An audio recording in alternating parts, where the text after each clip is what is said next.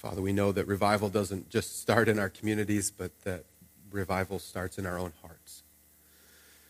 Which is why we're here this morning, Father, which is why we come to your word, because we know that we need, we need you to, to rework and reshape our hearts, um, that our hearts are prone to wander, and we need to keep coming back to you and being guided by the Good Shepherd back to the paths of righteousness. And so we, we come to your word now, Lord, because we want to be led by you. We want to be fed by you. We want to be protected by your word. And so we pray that through your word now that you would speak to us. Um, each one of us here, that we would hear you clearly and powerfully. And if we're here this morning and we need to be fed, we pray that you would feed us. And if we're here this morning and we need to be led, we pray that you would lead us. And if we're here this morning and we need to be corrected, we pray that you would correct us so that we would look to you and follow you and that we would walk on the paths of righteousness that you've laid out for us. And so, Father, speak, we pray, this morning. And then may you open our ears to hear, our eyes to see, and our hearts to receive what you have to say to us this morning. All God's people said, Amen. Well, we're looking at John chapter 5 uh, verses 19 through 30. So if you have your Bibles with you, or if you want to pull one out of the pew, you can open up to John 5, 19 through 30. Otherwise, the, the passage will be up on the screen, but sometimes it's just nice to have the Bible open in front of you and you can see the whole context of everything I'm talking about. We've got two more this sermon and next week going through John, and then we'll be taking a break from John for a little bit, and, and the, the first Sunday in Lent is the last Sunday of February. So we'll be transitioning into a series of Lent for a little bit, taking a break from John, and then we'll, after Easter, we'll jump back into John for a little bit. Um, but this morning we're on John chapter 5, verses 19 through 30. And remember that this passage is coming right after Jesus heals the man who had been an invalid for 38 years the Jews were angry, and it said the Jews were seeking to kill him because he kept on healing people on the Sabbath, and he kept on saying, or he kept on making himself equal with God by calling God his Father. Um, and so this is Jesus' response to that. Uh, Jesus gave them this answer I tell you the truth. The Son can do nothing by himself. He can do only what he sees his Father doing, because whatever the Father does, the Son also does. For the Father loves the Son and shows him all he does. Yes, to your amazement, he will show him even greater things than these.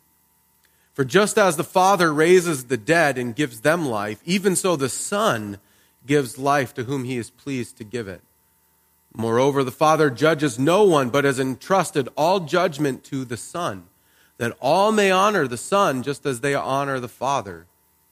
He who doesn't honor the Son does not honor the Father who sent him. I tell you the truth.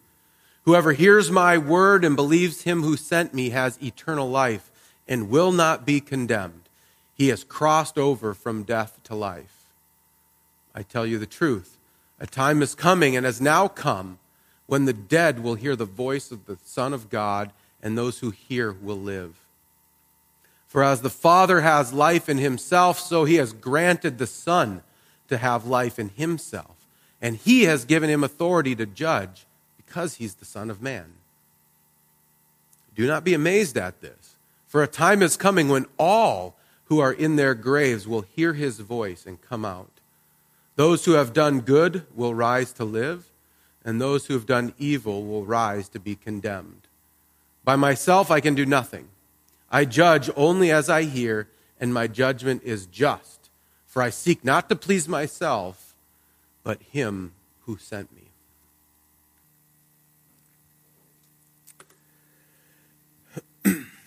well, there's, there's been this uh, tendency um, throughout the history of the church um, to try to kind of create some level of separation between um, Jesus and, and the Father. And, and, one of the ways that that happens is by separating um, Jesus from other parts of the Bible. And so, like, one of the first things that happened early on in, in church history was there was a guy named um, Marcion. And, and he said, you know, the Old Testament is that God is just like an angry, vengeful, wrathful God. And, and Jesus, he's all about love and grace and mercy. So, really, what we should do is just throw out the Old Testament because that's not, we just don't have to pay attention to that anymore. We just pay attention to Jesus. And the church said, no. And, uh, like, that's not something that just happened 2,000 years ago. That's happening today still. There's a pretty well known pastor who got himself in a lot of controversy.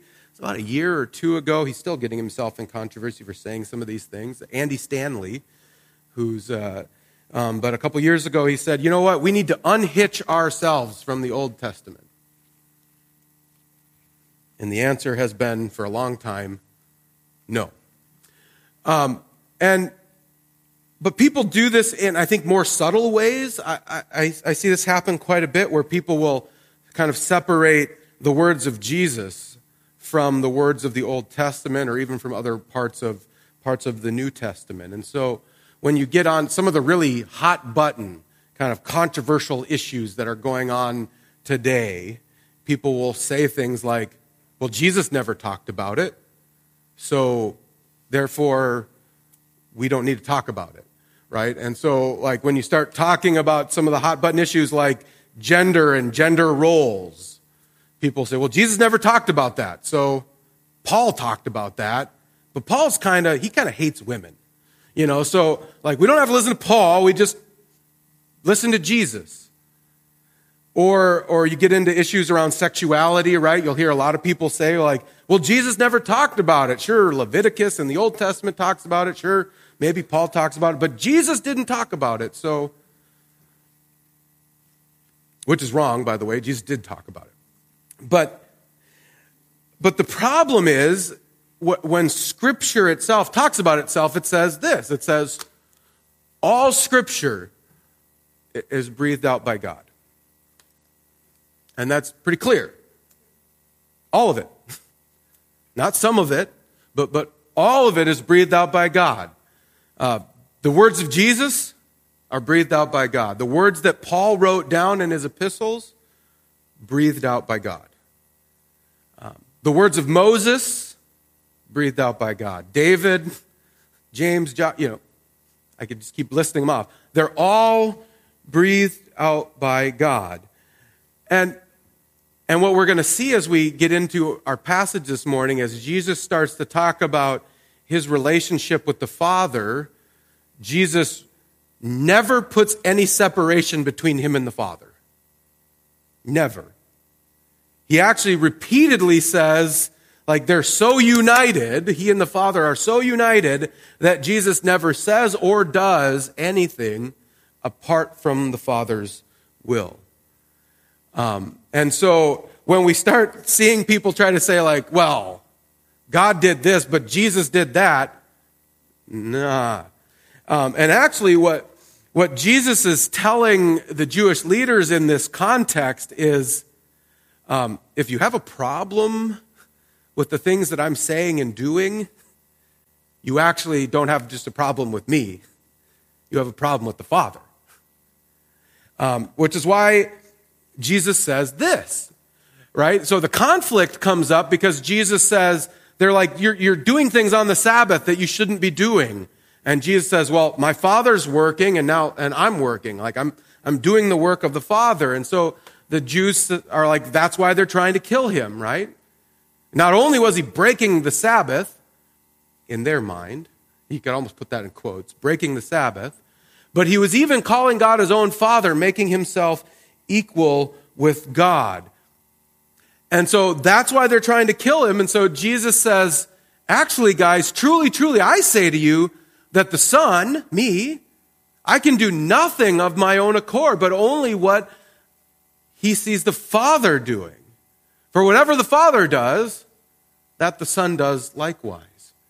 Right? And, and so what Jesus is saying, he's saying, like, if you have a problem with the things that I'm saying and things that I'm doing, you have a problem with the Father. because I'm only saying and doing the things that the Father says and does. And so, like, if you have a problem with, with me healing a man and telling him to take up his mat on the Sabbath, you don't just have a problem with me. You have a problem with the Father because everything I do and say is perfectly in line with what the Father does and say, it, says. I, I, there's no separation between us. Um, I can do nothing. Right? It's not that Jesus, it's, it's impo- but it, it actually is impossible for Jesus to do anything other than what the Father does because they're one, they're, they're united. And so he has to live in line with what the Father does. Um, and, and this unity actually speaks to another reason why Jesus is responding this way. Because it's kind of interesting the way that they say this. It's that the Jews were angry at Jesus because he was making himself equal with God. And I think Jesus is responding this way and by saying, basically, I'm actually not making myself anything. I'm not like I'm not trying to elevate myself to the position of God. I'm not trying to exalt myself to the position of God. I'm already equal with God. I, have been equal with God from the beginning of, of eternity, right? We read that at the beginning of John. In the beginning was the Word, and the Word was with God, and the Word was God. I've, I've always been equal with God. I'm not elevating myself or trying to exalt myself. I just am. Which is why everything I do is what the Father does. Um, and, and there's a really great, you know, D.A. Carson had this line. He uses, talks about an oblique claim, which that's a really weird way to say it. It means like pretty clear. he said this is also constitutes another pretty clear claim to Jesus' deity because only one who could conceivably do whatever the Father does must be as great as the Father and as divine as the Father, right? Jesus says, whatever the Father does, that's what I'm doing. Now, if you said that, you'd be in trouble, right? Because you don't have the power, the authority, the ability, the divinity to do whatever the Father does. But Jesus is saying, I do. And so whatever I do is what the Father does. We, we, we've been united, we've been one, we are equal. Which is why he goes on later and he says, actually, whoever does not honor the Son does not honor the Father who sent him.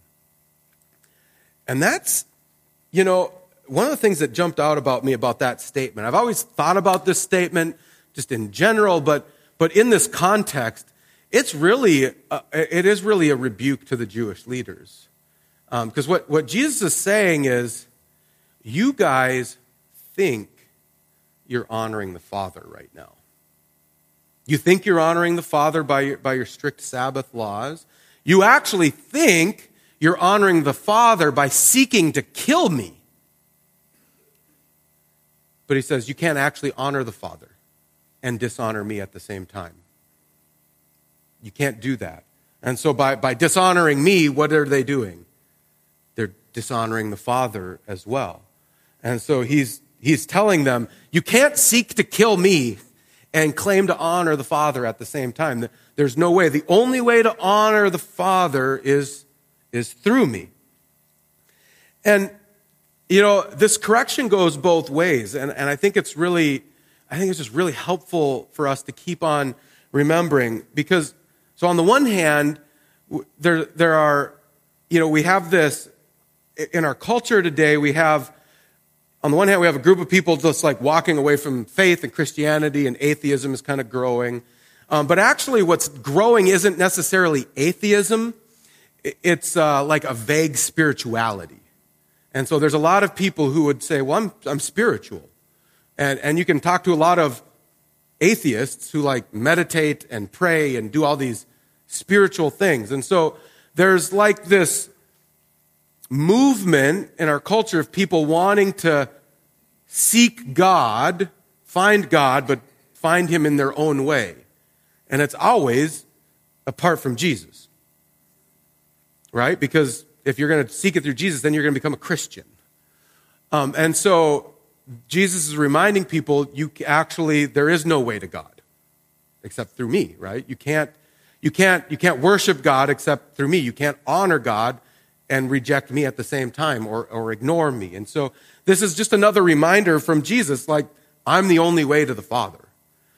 There's no way to get to the Father apart from me. You can't, you can't meditate your way to the Father apart from Jesus. You can't work your way to the Father. You can't, you can't worship your way to the Father. The only way is, is through Jesus. And if you dishonor Jesus or you reject Jesus or ignore Jesus, you're also ignoring and rejecting and dishonoring the Father. It's, it's the same thing. They're, the only way is, is through Him.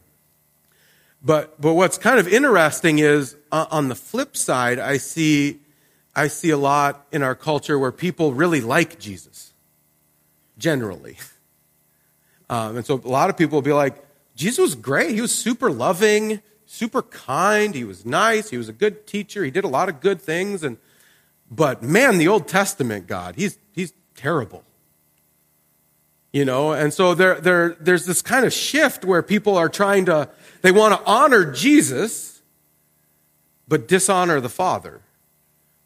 And dishonor the other parts of Scripture or dishonor just who God is. They're like, well, Jesus, he's great. But God the Father, not so much. And, and Jesus is also saying, can't do that either. Because everything I'm saying and doing are the same things that the Father is saying and doing. Um, so if you're, if you're dishonoring the Father, you're also then going to be dishonoring me because I'm doing and saying the same things as, as He is. We're, we're one, we're united. You can't, you can't have one without the other. You can't pick and choose. You can't say, like, well, I, I don't like this part, but I like Jesus, and so I'm going to. No, you, you, it's, a, it's a package deal. And, you know, throw the Holy Spirit in there too. You can't, you can't take Jesus and the Father without this Holy Spirit either. Um, and so he's saying you, you can't honor Jesus and dishonor the Father at the same time. That, that's impossible. You're, you're actually dishonoring both in the same way. You can't try to honor the Father and dishonor Jesus. If you're doing that, you're dishonoring both of them.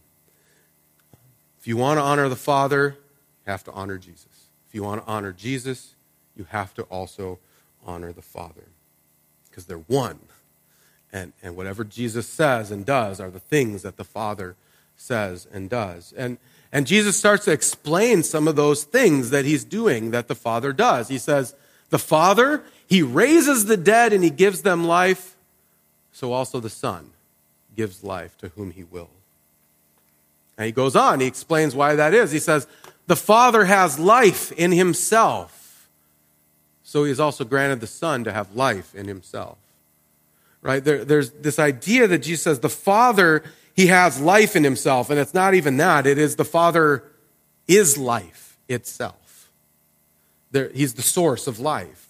All life comes from the Father. And Jesus says, Since I'm so united with the Father, guess what? I have life. I, I am life. It, I'm the source of life, all, all of it. And he says, And then the Father, because he's the source of life, he can he can raise the dead. He can give life to whomever he wills. And Jesus says, Since I'm so united with the Father and I have life and I am life, I can raise the dead. And I have life in and of myself. And, and why he's talking about this, eh, on the one hand, it maybe seems kind of like, why are you talking about this? This is kind of random.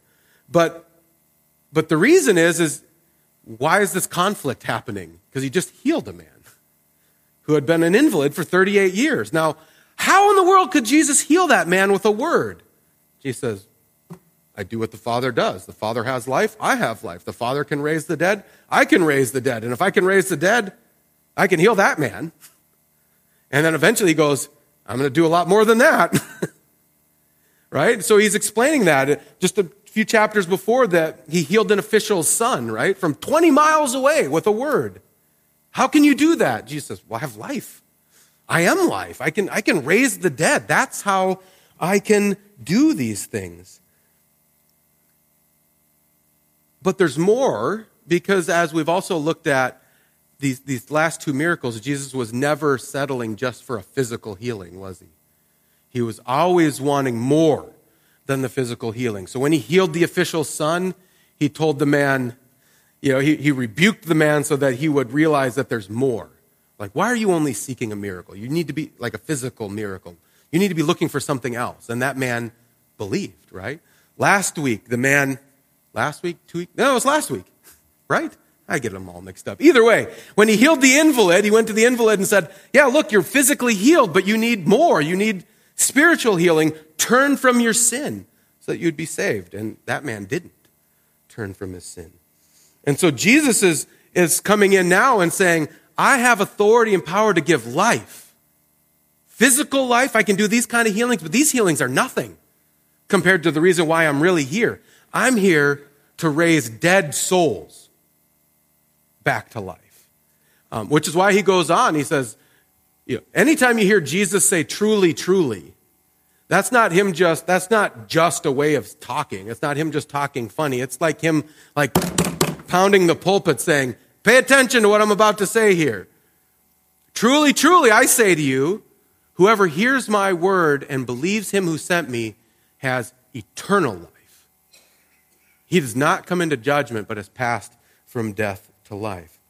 And so you see, Jesus is, is telling them, like, I have life. I can raise the dead. I can, I can heal people because I have life. But ultimately, I'm here to bring more than physical healing. I'm here to heal souls. I'm here to bring a life that lasts beyond this life, a life that lasts for eternity.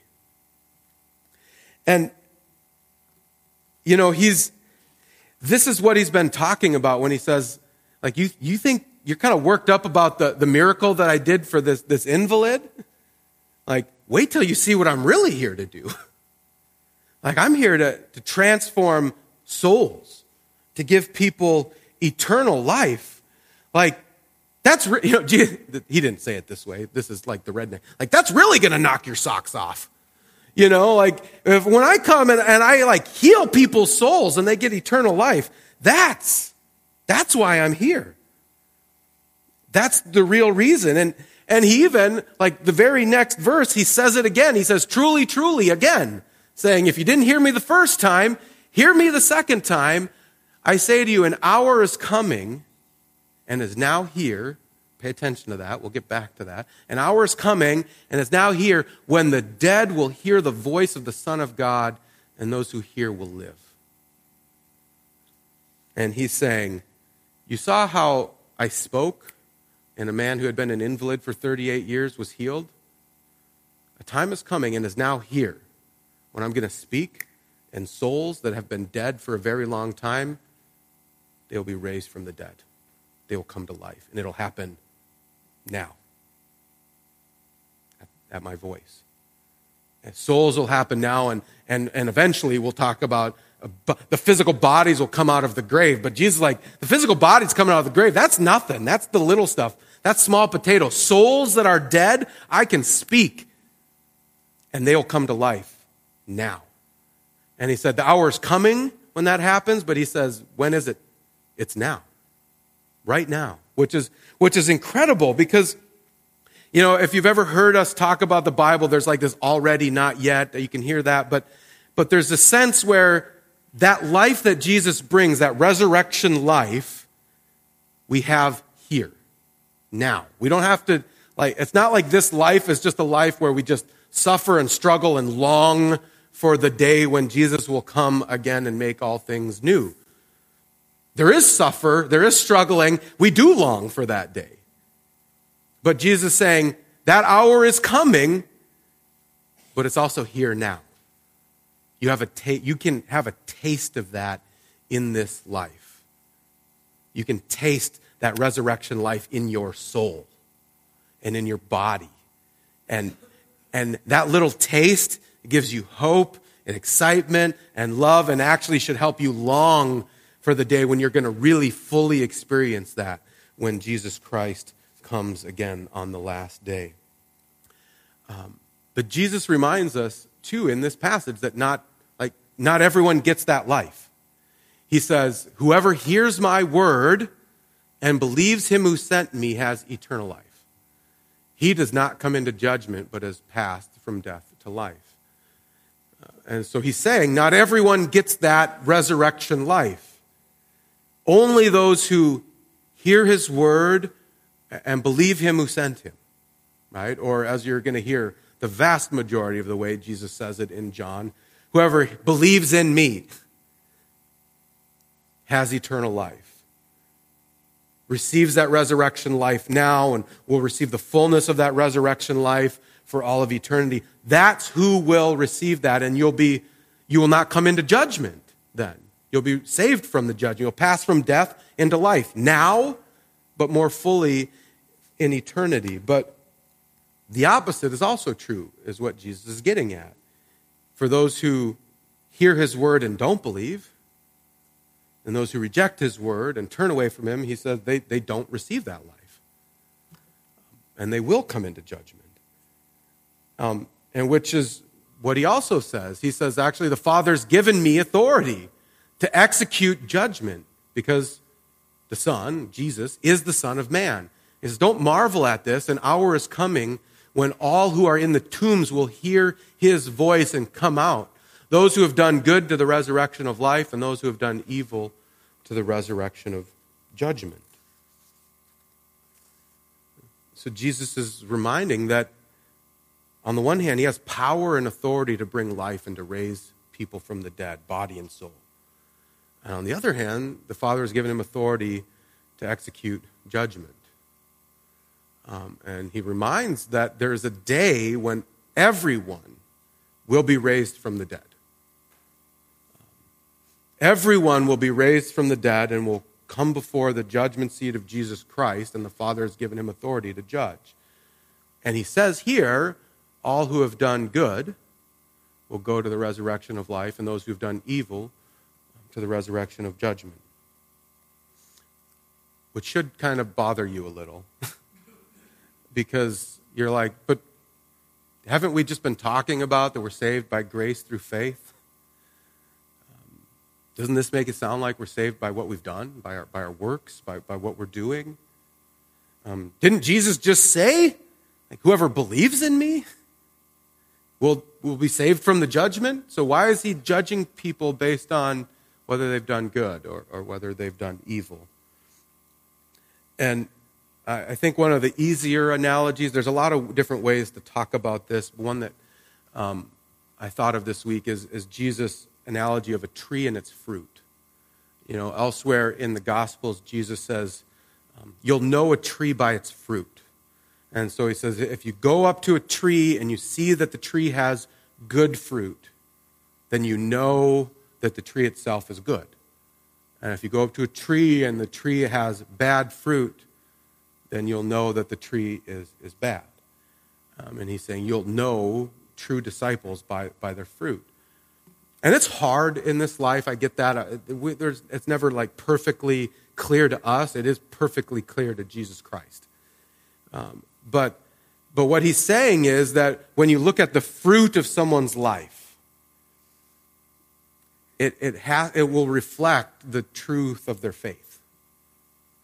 And so he says if you look at someone's life and their life is exhibiting fruit that, according to Scripture, by the way, fruit according to Scripture that, that's the result of true faith, then he's saying they have a true faith. And if you look at someone's life and their, their life is not exhibiting fruit of a true faith, then most likely there's no true faith there. And so he's saying on the judgment day, people will be judged based on the fruit that was produced from their either faith or, or their lack of faith.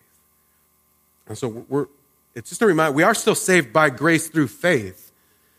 But as John or as James says, we're saved by a faith that's not dead, a faith that works, a faith that changes our lives and changes the way we act. And it doesn't ever produce perfect fruit in this life and it doesn't perfectly always consistently produce good fruit, but there's fruit there. You can see it, right? I, have noticed lately there's, it's been this interesting thing. I can go, like, I'll be, like, I was in Chicago a couple weeks ago and in a store talking with somebody, and I'm like, there's something different about this person. So I just eventually was like, are you Christian? Yeah. It's like, boom. Like, you can just tell. Just the interaction with them. They're, they're like, their face looks different even because just you know, your face is, shows your, what's going on in your heart, right? So there's, there's something different. You can just read it because there, there's fruit there. You can, you can just tell. And Jesus says that's, that's what will be judged on, on the last day. And, you know, I was thinking, as I was thinking this week, I, you know, I think these are things we need to think about more. We, we kind of shy away from them because it's hard.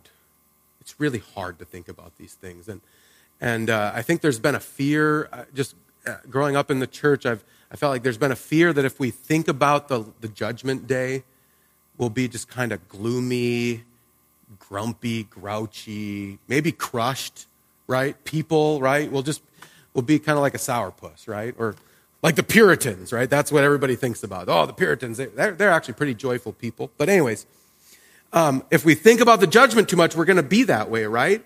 And yet, when you read through church history, um, most of the church history up until the last like hundred years, they've encouraged Christians, like it's good for you to constantly meditate about the last day. They've told Christians that. One quote Always bear in mind that we must give an account in the dread judgment of God for what we say and what we do. And I think that's important for us to remember. Um, and, they, and the church has encouraged Christians to kind of think, spend some time thinking, like, what would my life look like when it's standing, when it's presented before Jesus Christ on, on, the, on the throne of judgment? Like, what, what will he have to say about about my life on that day or or you know before you make an action think what will this action look like um, when it's presented before jesus christ on the throne of judgment on that day i mean i think social media would be a lot better place if everyone was asking like what would this social media post what will it look like when jesus sees this on the judgment day i think it would probably change the way we, we used social media the way we responded. I think it would change the way we interact with people. I think it's actually a good and healthy thing. It can become a, a morbid thing that's not helpful, kind of a like beat yourself up kind of a thing, but, but it's there. Scripture tells us to, to think about that. And I think we haven't thought about that as a church, and I think as a result, we've, we, have we have suffered because of that. So I, I want to encourage you to, uh, to think, spend some time this week thinking about the judgment. And yet, I also want to say not just about the judgment. Because if you only, and this is where the problem comes in, if you, if you only are functioned on the judgment, um, it will crush you. Because none of us can stand before the judgment throne of Christ. Um, you know, none of us will be able to stand before Jesus and be like, look at my life. I've done good. Bring me. He's going to go like, no. Um, when you stand before, you know, this is the, I don't remember who I heard this from, but somebody said, when you stand before the judgment throne of Christ and he says, Why should I let you into my heaven? You say, I've got nothing but Jesus Christ. His life is why I can have eternal life because I have failed repeatedly, but he didn't. And so that's all I've got. And then at that point, he'll say, well done, good and faithful servant. Enter into the joy of your master. And so th- that judgment throne is there to bring us to Jesus and to look to Jesus for his resurrection power in our lives. It's a reminder to us repeatedly that you can't do this on your own. You need Jesus Christ.